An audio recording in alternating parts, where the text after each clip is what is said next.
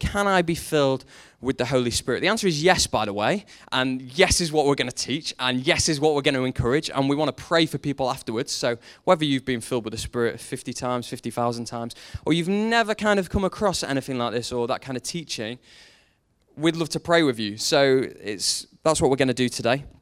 And I think my story might just help kind of, if you've got kind of questions in and around, well, was it, is it when we're converted that we get filled with the Spirit? Or is it a second later date where we have a baptism and it's like a Pentecost experience and I'm still waiting for it?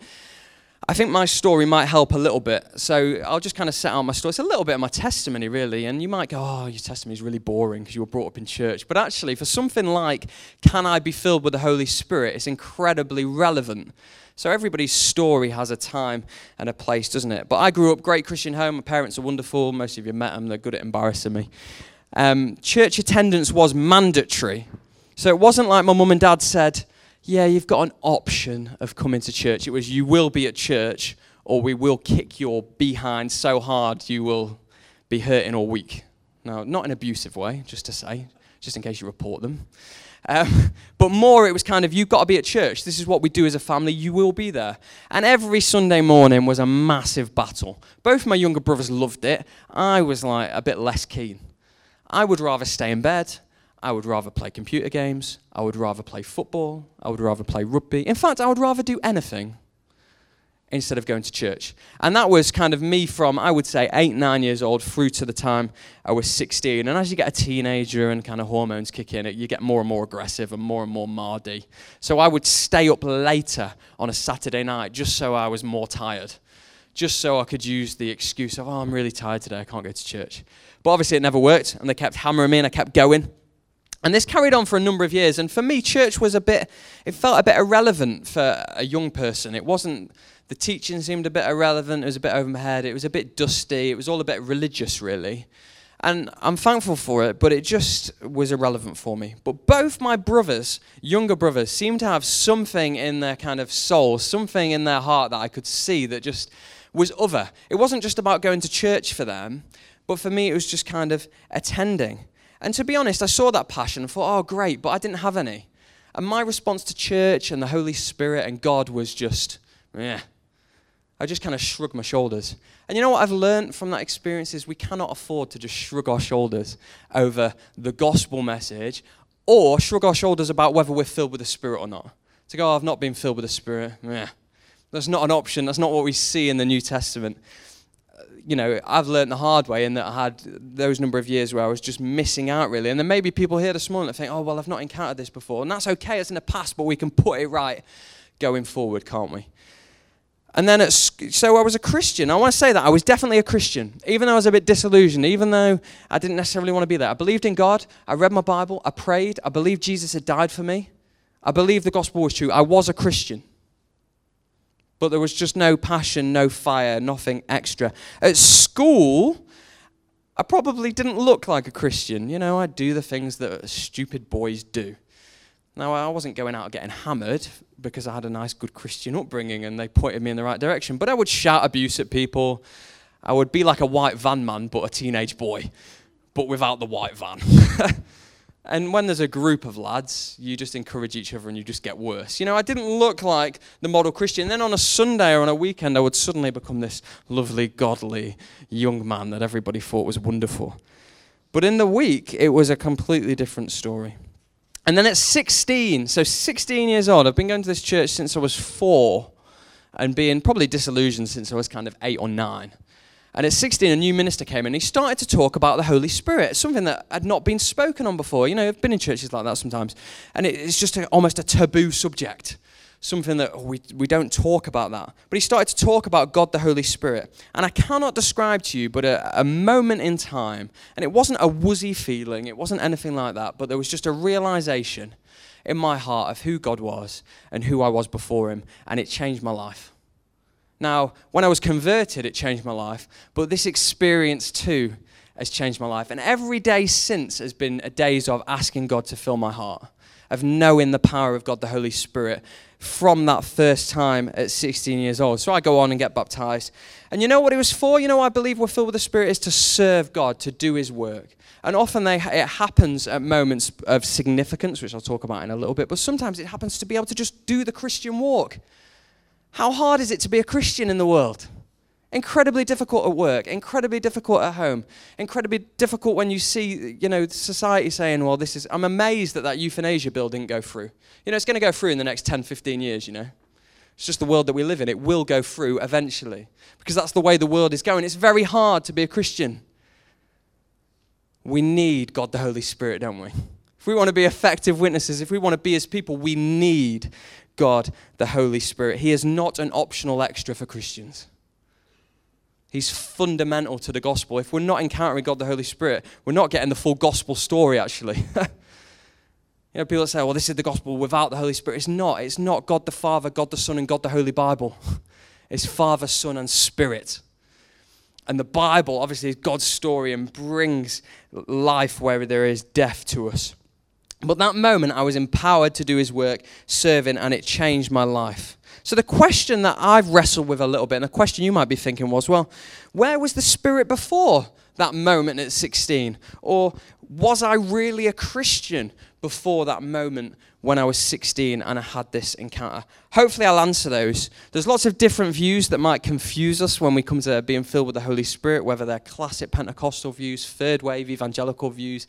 There's all sorts of things. I'm not going to bore you with the different kind of theological views because actually, all of them, I think, come to the same point of the most important thing is that we're hungry for more of God. Whether we believe it's a second experience that is distinct from the first or not, ultimately it's probably by the by. The point of it is that we're hungry, that we want to be filled with the Spirit, that we want to have the power of God in our lives to be able to do His work. So I want to kind of look at a few things to do with that, and I'll answer a couple of those questions as we go. But the first thing I want to say is that the moment you are converted, every believer has the Holy Spirit in their heart. So if I'm eight or nine years old, the Holy Spirit comes into my heart. It wasn't at 16 was my, you know, the first moment that I might have experienced that or felt something or appreciated something different, but the Spirit of God was already there. The moment we believe, the moment we're saved. 1 Corinthians 12 13 is a really important verse for this whole debate and this whole conversation it comes in the midst of Paul instructing a church that is in chaos, really. The Corinthian church, they're a bit nutty, they're a bit out there, they do some crazy things. And Paul's just trying to give some biblical kind of teaching into, well, here's the spiritual gifts, use them, fantastic. Use prophecy, use tongues. We want to encourage that, but use them biblically. And that's what you get in, in 12 through 14. And a part of that, he talks about the role of the Spirit, and then he talks about the church. You'll see that in 1 Corinthians 12. He moves from talking about the gifts of the Spirit to talking about how we're one body. It's in the same passage, it's the same logical argument. And basically, that's the link. The Spirit is for the church. We're given God the Holy Spirit not so that we have an individualistic experience, but we're given the Spirit so that we can bless others, so that we can have an impact upon our nation and our community. It's a corporate thing. Our filling the Spirit is both a Godward thing in that it's to do with glorifying God and knowing Him, but it's also manward. You know what was going on in my brother's hearts at that time? It was something that showed me something of who Jesus was. The Spirit was at work and it was something that was attractive, something that I wanted. You know, I see people, and you might have this experience, you just see and go, wow, that person's incredibly godly. Wow, I'd love for my walk with Jesus to look a little bit like that. It's not that they're special, well, they might be special to you but it's that the Spirit of God is upon them. You know, people that have got incredible faith. It's a gift of God. And the Spirit of God is working upon them. This is 12:13 from 1 Corinthians. For in one spirit we were all baptized into one body, Jews or Greeks, slaves or free, all were made to drink of the one spirit. What Paul is saying is that no matter where you're from, whether you're a Jew, whether you're a Greek, whether you're neither of those, whatever your race is, whatever your sex is, whatever your social status is, we're all baptized by the Holy Spirit. Baptism is a picture, isn't it? When people get baptized and they go under the water and they come back up again, it's symbolic. It's not that the water is magic, but it's, it's imagery that they're being immersed, they're being cleaned, they're being made right. And as they come up, they've raised from death into new life. And that's the imagery here when he says, We're all baptized into the one family, we're all saved the same way, we're all cleaned up the same way. No matter where we come from, what we've been doing, we're all brought in together. And it's the Holy Spirit that does that work upon our hearts. The Holy Spirit that regenerates us, that makes us new. It's the out, baptism is an outward picture, isn't it, of something that's going on in our hearts. That's what we say when we baptize people. And so Paul uses that metaphor. He's basically saying this is how we get right. When we repent of sin, when we trust in Jesus as our Savior, we're made right. And in doing that, no matter where we've come from, the Spirit of God gives us a new family. The Spirit of God unites us together like never before, and we become the church. So, in a nutshell, what he's saying is the moment we trust in Jesus for salvation, the moment we turn around, the moment we repent of our sin and we trust in Jesus, the Spirit of God comes upon us and makes us new and brings us into a new family, the church. Other verses from Romans 8. These are some of my favorite verses in the Bible. And there's loads, I could read the whole chapter, but I'm not going to. I'm just going to read part of it. This is from verse 8. It says, Those who are in the flesh cannot please God. What he means is, uh, flesh means our sinful nature. So, you know, those who are unrepentant, those who aren't trusting Jesus for salvation, can't please God. You, however, are not in the flesh, so you're not that way anymore. You're in the spirit. You're a different kind of person. If in fact the Spirit of God dwells in you, so Paul's asking that kind of rhetorical question, saying, if in fact you're truly saved, then of course the Spirit of God is within you. Anyone who does not have the Spirit of Christ does not belong to him. But if Christ is in you, although the body is dead because of sin, the spirit is alive because of righteousness. If the spirit of him who, I love this verse, if the spirit of him who raised Christ Jesus from the dead dwells in you, he who raised Christ Jesus from the dead will also give life to your mortal bodies through his Spirit who dwells in you. Do you get that? The same power that raised Jesus from the dead, when we trust in Jesus, comes into our life. That's a good time to say amen. We'll get used to that. It's amazing, isn't it? I think that's phenomenal. That the same power that raised Jesus from the dead comes into our hearts, us messy, messed up, crooked, broken people. The same Spirit and he says, if we have the Spirit, we belong to Jesus. So I think the Bible's really clear. The moment we're converted, the Spirit of God comes into our hearts because it takes the Spirit of God to make us new. We can't be saved apart from the Spirit. Father, Son, and Holy Spirit are all involved. That's why we're Trinitarian. Not only because they exist, but they all have a distinct role to play in our salvation and in the whole of life. That's why we pray to all of them. We pray to Father, we pray to Son, we pray to Spirit on different times and on different occasions. Just a few verses later, Paul says this You didn't receive a spirit of slavery to fall back into fear, but you've received the spirit of adoption as sons or daughters, by whom we cry, Abba, Father. The Spirit Himself bears witness with our spirit that we're the children of God. That's what happens. We become the children of God because the Spirit of God is upon our hearts.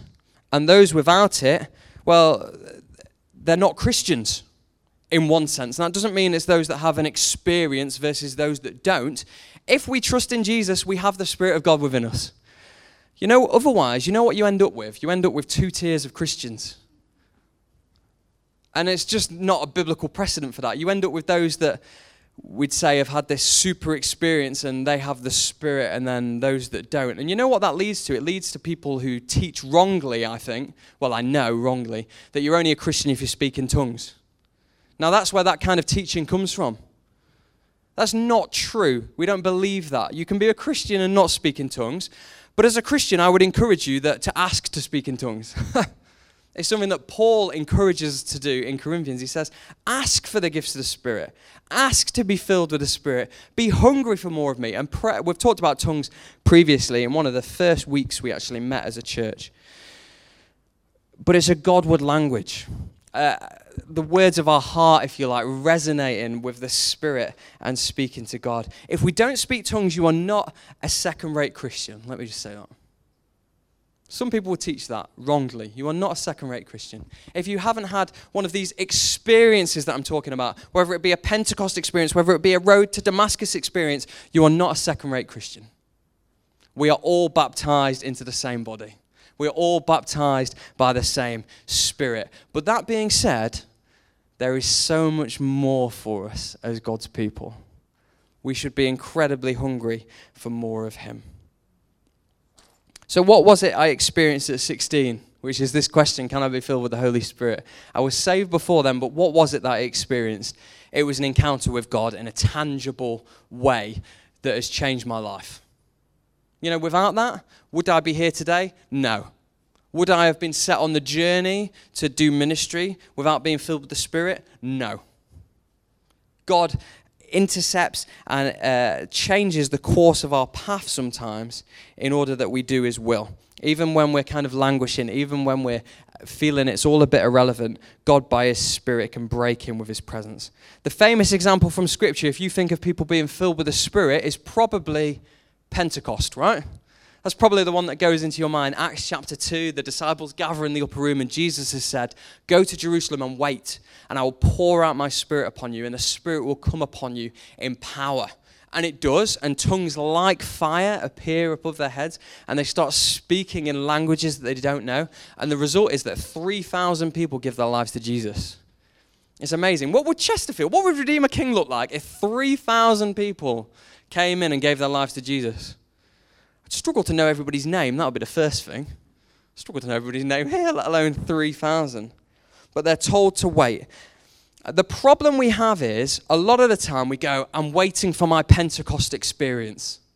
I'm waiting for tongues like fire, so I'm going to buy an upper room so that I can just sit and wait and wait for the tongues like fire to appear upon my head. Now, God could do that if He wanted to. But I also want to say that Pentecost was a unique time and a unique experience these disciples, Jesus had just left them, the one who they'd spent three years with. And you've got people like Peter who were like denying him, people like uh, John who are just a bit lost. And then the Spirit of God comes upon them, and the church just explodes. The Spirit was poured out in order that the church would explode, in order that the gospel would be proclaimed. And I think actually sometimes we can limit God by saying, I'm waiting for my Pentecost experience. What happens if God wants to minister by His Holy Spirit to us in a different way? If He doesn't want to put tongues like fire above our heads, but He wants to give us peace, or He wants us to uh, just be so caught up in Him in a different way that we'd be comforted, or He wants to give us great faith. What we have to do as people is just say, I want to be filled with your Holy Spirit. I want to know you more. I'm not entirely sure what that's going to look like. And you know what? That's okay. to not entirely know. It's not necessarily going to be a Pentecost experience. But Paul in Ephesians 5, this is what he says in Ephesians 5. He mentions being filled with the Spirit. He says this to uh, the church in Ephesus Look carefully then how you walk, not as unwise, but as wise, making the best use of the time, because the days are evil. Therefore, do not be foolish, but understand what the will of the Lord is. And do not get drunk with wine, for that's debauchery, but be filled with the Spirit, addressing one another in psalms and hymns and spiritual songs, singing and making melodies for the Lord with your heart, giving thanks always and for everything to God the Father in the name of our Lord Jesus Christ. You know what Paul is saying there in a nutshell is he wants us as Christians to be so dissatisfied with the world that we wouldn't look at what the world offers and find our satisfaction in it, but He wants us to be dissatisfied with what the world offers. He wants us to watch how we walk, look how we live, because the days that we live in are evil. That's apparent, isn't it, when you look at the refugee crisis, when you look at what's going on in the world? The days that we live in are definitely evil. It hasn't changed. The Bible is still completely relevant for us today. And he says, what the world needs is spirit filled Christians. That's what the world needs. That's what Paul says here. He says, Look how you work, walk. Instead of getting drunk with wine, be filled with the Spirit. That's what the world needs, isn't it? It doesn't need religious pomp and religious ceremony, it needs spirit filled believers. People that are going to take risks for Jesus. People that are going to speak out into the darkness. People that are going to lay hands on the sick and they're going to be healed. Not because we're skilled in any way, but because God is. That's what the world needs, isn't it? It needs spirit filled Christians. And what we want as a church, as Redeemer King, is for us to be so dissatisfied with our Western Christian experience and the coldness, because it's so cold and so routine of just religion in the West, isn't it? If you compare it to the church in Africa, you compare it to the church in Asia, that actually our dissatisfaction with religion and all that's associated with it would spark a passion in our hearts, would spark something here, a thirst for God, a hunger for more of Him. That we wouldn't be satisfied with an experience we had five years ago, but we'd want more of Jesus today. That we'd want to be used by His Spirit today. That we'd be so disillusioned with religion that we'd have a hunger and a passion for God. You see, that's the difference between people who are being filled with the Spirit and people who aren't. That's all I believe it is. I don't believe it's that they're super Christians or that they're amazing people. They might be. But I think it's that they're hungry. I think it's they want more of God. And a lot of the time, we're just a bit lethargic about it. We're just a bit meh. But if we were hungry, if we were to pursue God, if every day we woke and we said, God, fill me with your spirit today, empower me with your Holy Spirit, I reckon we'd be amazed at what we'd see God do. Don't you? Because I think that's a prayer that God loves to answer that he loves to bless his people with his spirit. So even if we've had 50 experiences or zero, it's about having a hunger. And that can be put right today, can't it? Those who ask, receive. Paul says in verse 18, don't get drunk. Wine, some of you will be really, really wish this was the case in the UK. Wine was the staple drink in the Mediterranean. some of you wish it was the staple drink in the UK. It's water, it's good for you. Drink more of it. But they used to drink wine a lot. And Paul recognized that and so uses it as an example. And so he throws the negative in. He says, Look, guys, stop getting wasted. Stop getting hammered. It doesn't do any good for your witness. And instead of that, be filled with the Spirit. Now, he's not equating being filled with the Spirit to looking like you're drunk. That's not what he's doing there at all. What he's saying is, you're getting wasted. Your mind your body is being controlled. Your life is being controlled by something, and you have no self control. You don't know what you're doing. You're a mess. Instead, be filled with the Spirit. And instead of debauchery, and instead of being hammered and not knowing where you were or where you're waking up, it will lead to love, joy, peace, patience, kindness, goodness, gentleness, faithfulness, self control. It will lead to the fruit of the Spirit will be birthed in you that you would know peace in your life, that you would know joy in your life, that you would know love in your life. That's a lot better than just having a hangover, isn't it? A day after, the night before, because you had a little bit too much to drink. Instead, pursue God. Instead, pursue the things of Him. It's a part of following Jesus, actually, is to be filled with the Spirit because otherwise there's just this empty void in our life that we will fill with wine and we will fill with sex and we will fill with games and entertainment and anything else that we can. Instead, we need to fill that hunger and that thirst with pursuing God and His Spirit. So the question is can I be filled with the Holy Spirit? The answer is yes. But how hungry are you? That's the question I want to say back to you. How thirsty are you for more of God? How much do you want to be filled with God, the Holy Spirit? How much do you want to see people's lives changed? Because God wants to fill us with His Spirit. And more than, you know, for Redeemer King, I want to kind of say this. I know that we're quite far in now. But more than us having, you know, a cool worship band and nice music or cool speakers, I'll say that, that's okay. Maybe. Well, Carl. Um, or you know nice branding and people in t-shirts and you know stuff for the kids going on and doing the marathon and being involved in our town and hopefully doing international work more than all those things the most important thing is that we encounter Jesus Christ the most important thing is that we're living the gospel that death to life and new life with Jesus. The rest of it ultimately we can take it or leave it. The most important thing has to be that lives are being changed. Our own lives are being changed, that we're meeting with God. Because otherwise, if we're not encountering Him, it just can become a bit of a club, it can become a bit of a social, it can become a bit stale, a bit religious, a bit irrelevant. But if we're encountering the living God, if we're meeting Him by His Spirit, it changes us, doesn't it? And sometimes it's, uh, He fills us because He wants us to be useful in the whole of life, but sometimes it's for specific occasions. I remember two years ago being in East Africa in Tanzania, or actually I was in Kenya at the time, and we, we were prayed for to be filled with the Spirit.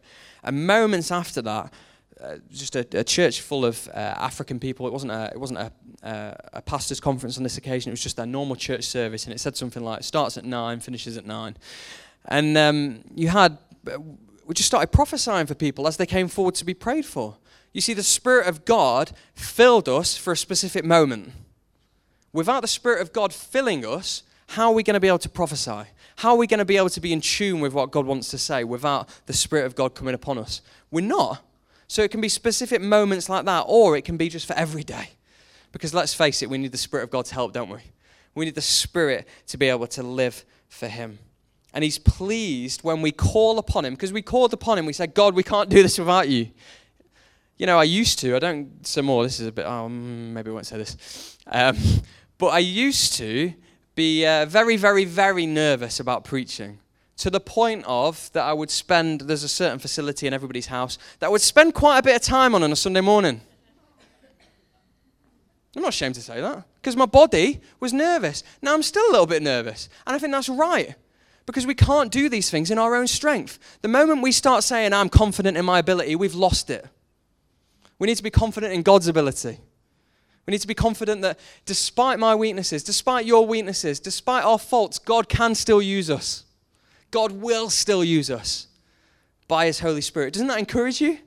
That when we mess up, when we do things wrong, we can go again because God's Spirit goes with us.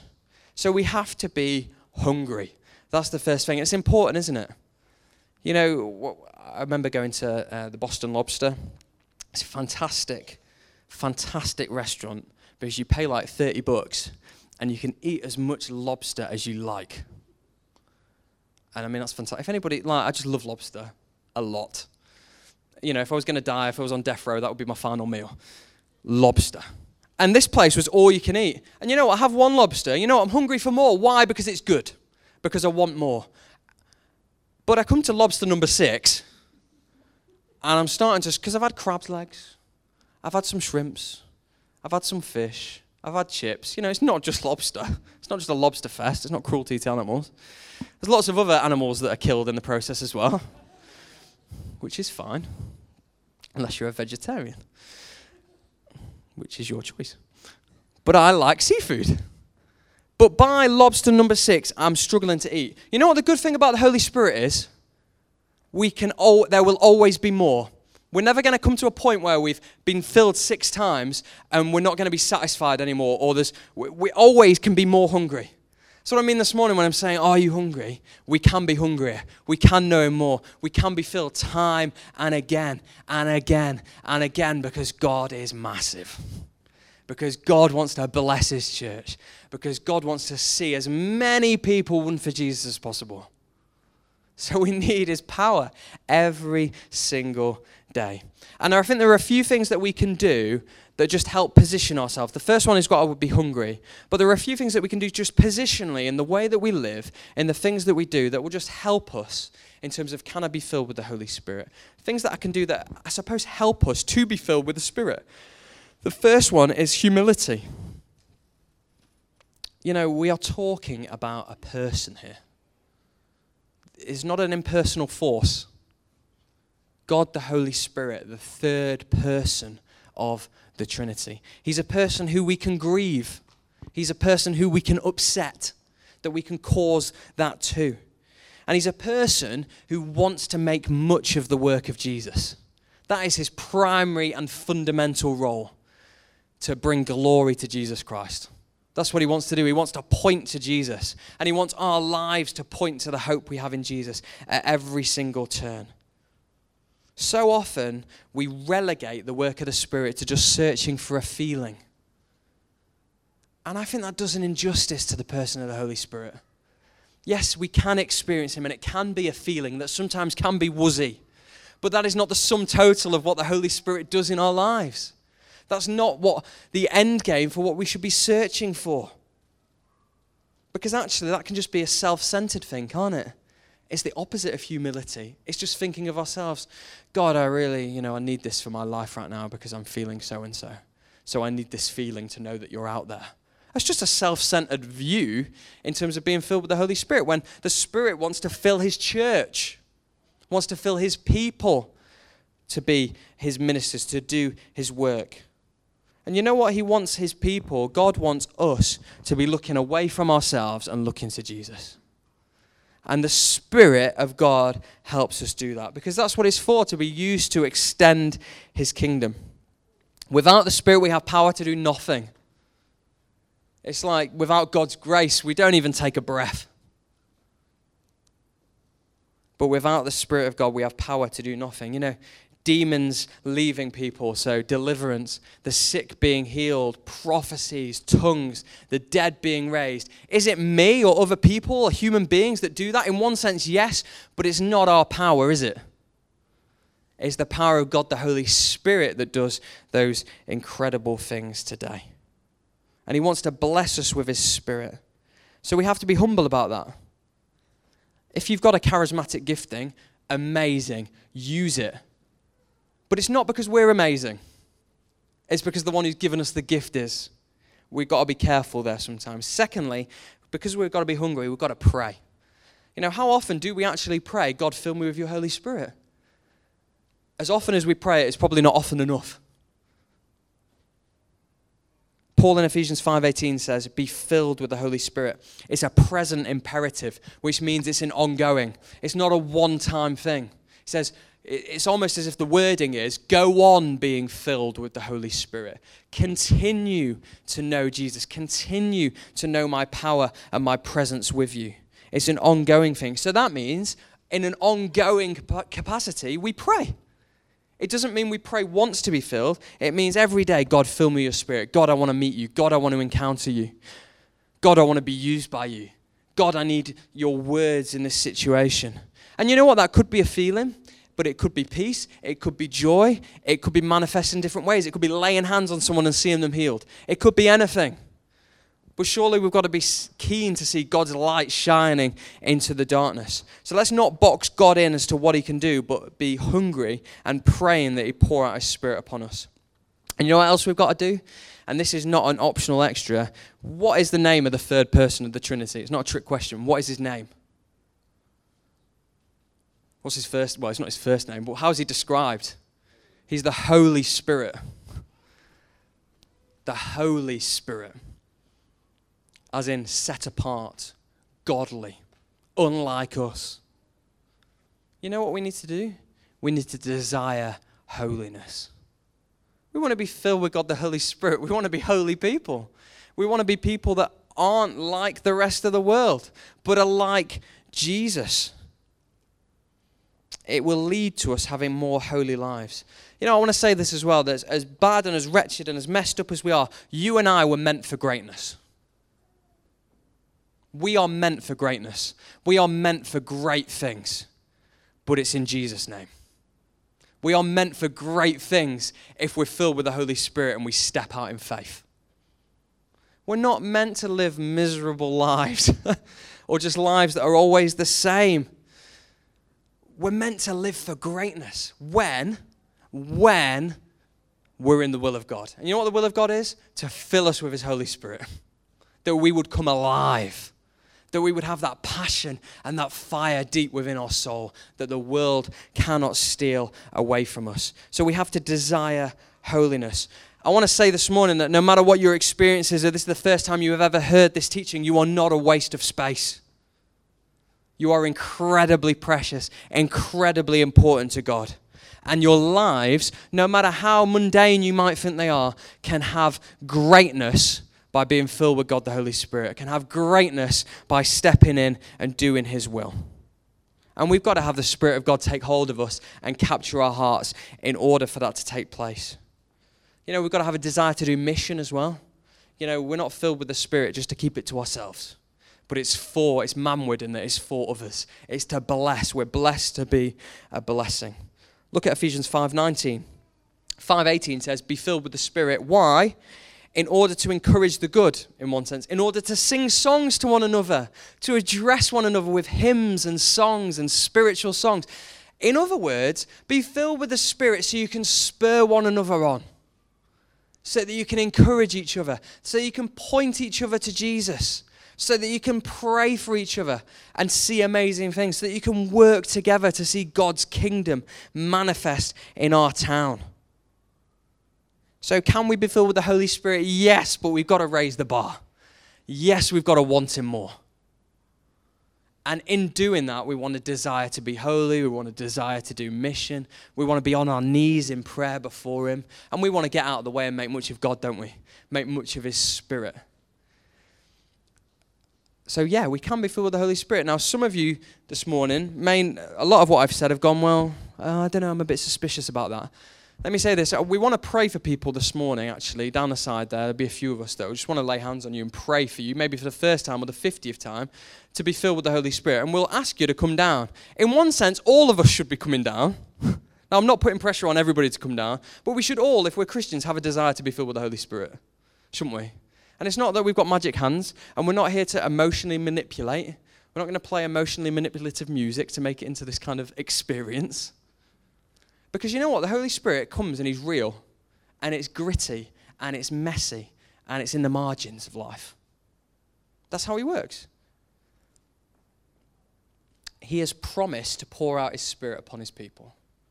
And you know what? God keeps His promises. I break my promises. You probably break your promises, but God keeps His promises.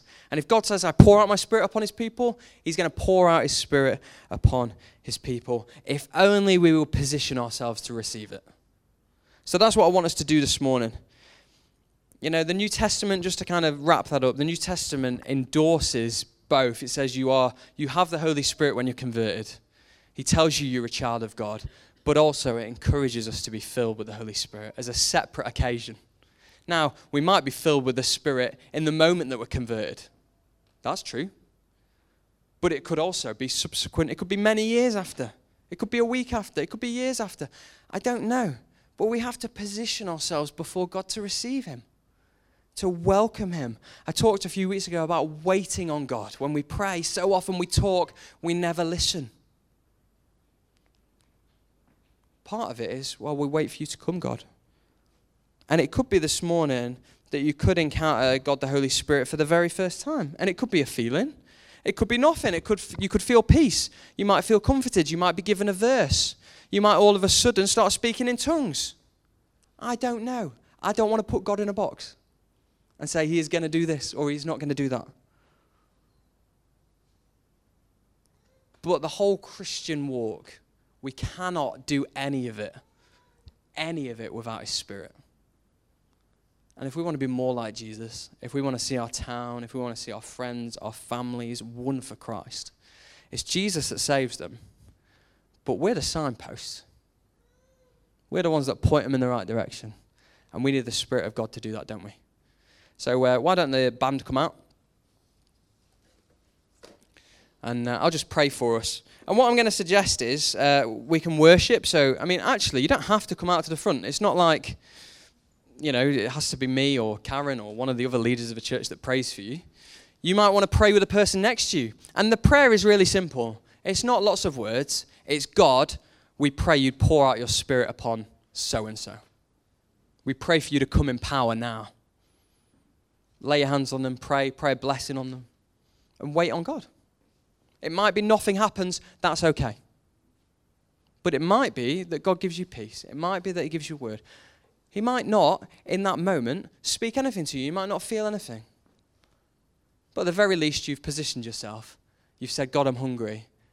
And you can go again and you can ask again. Because God loves to bless and pour out.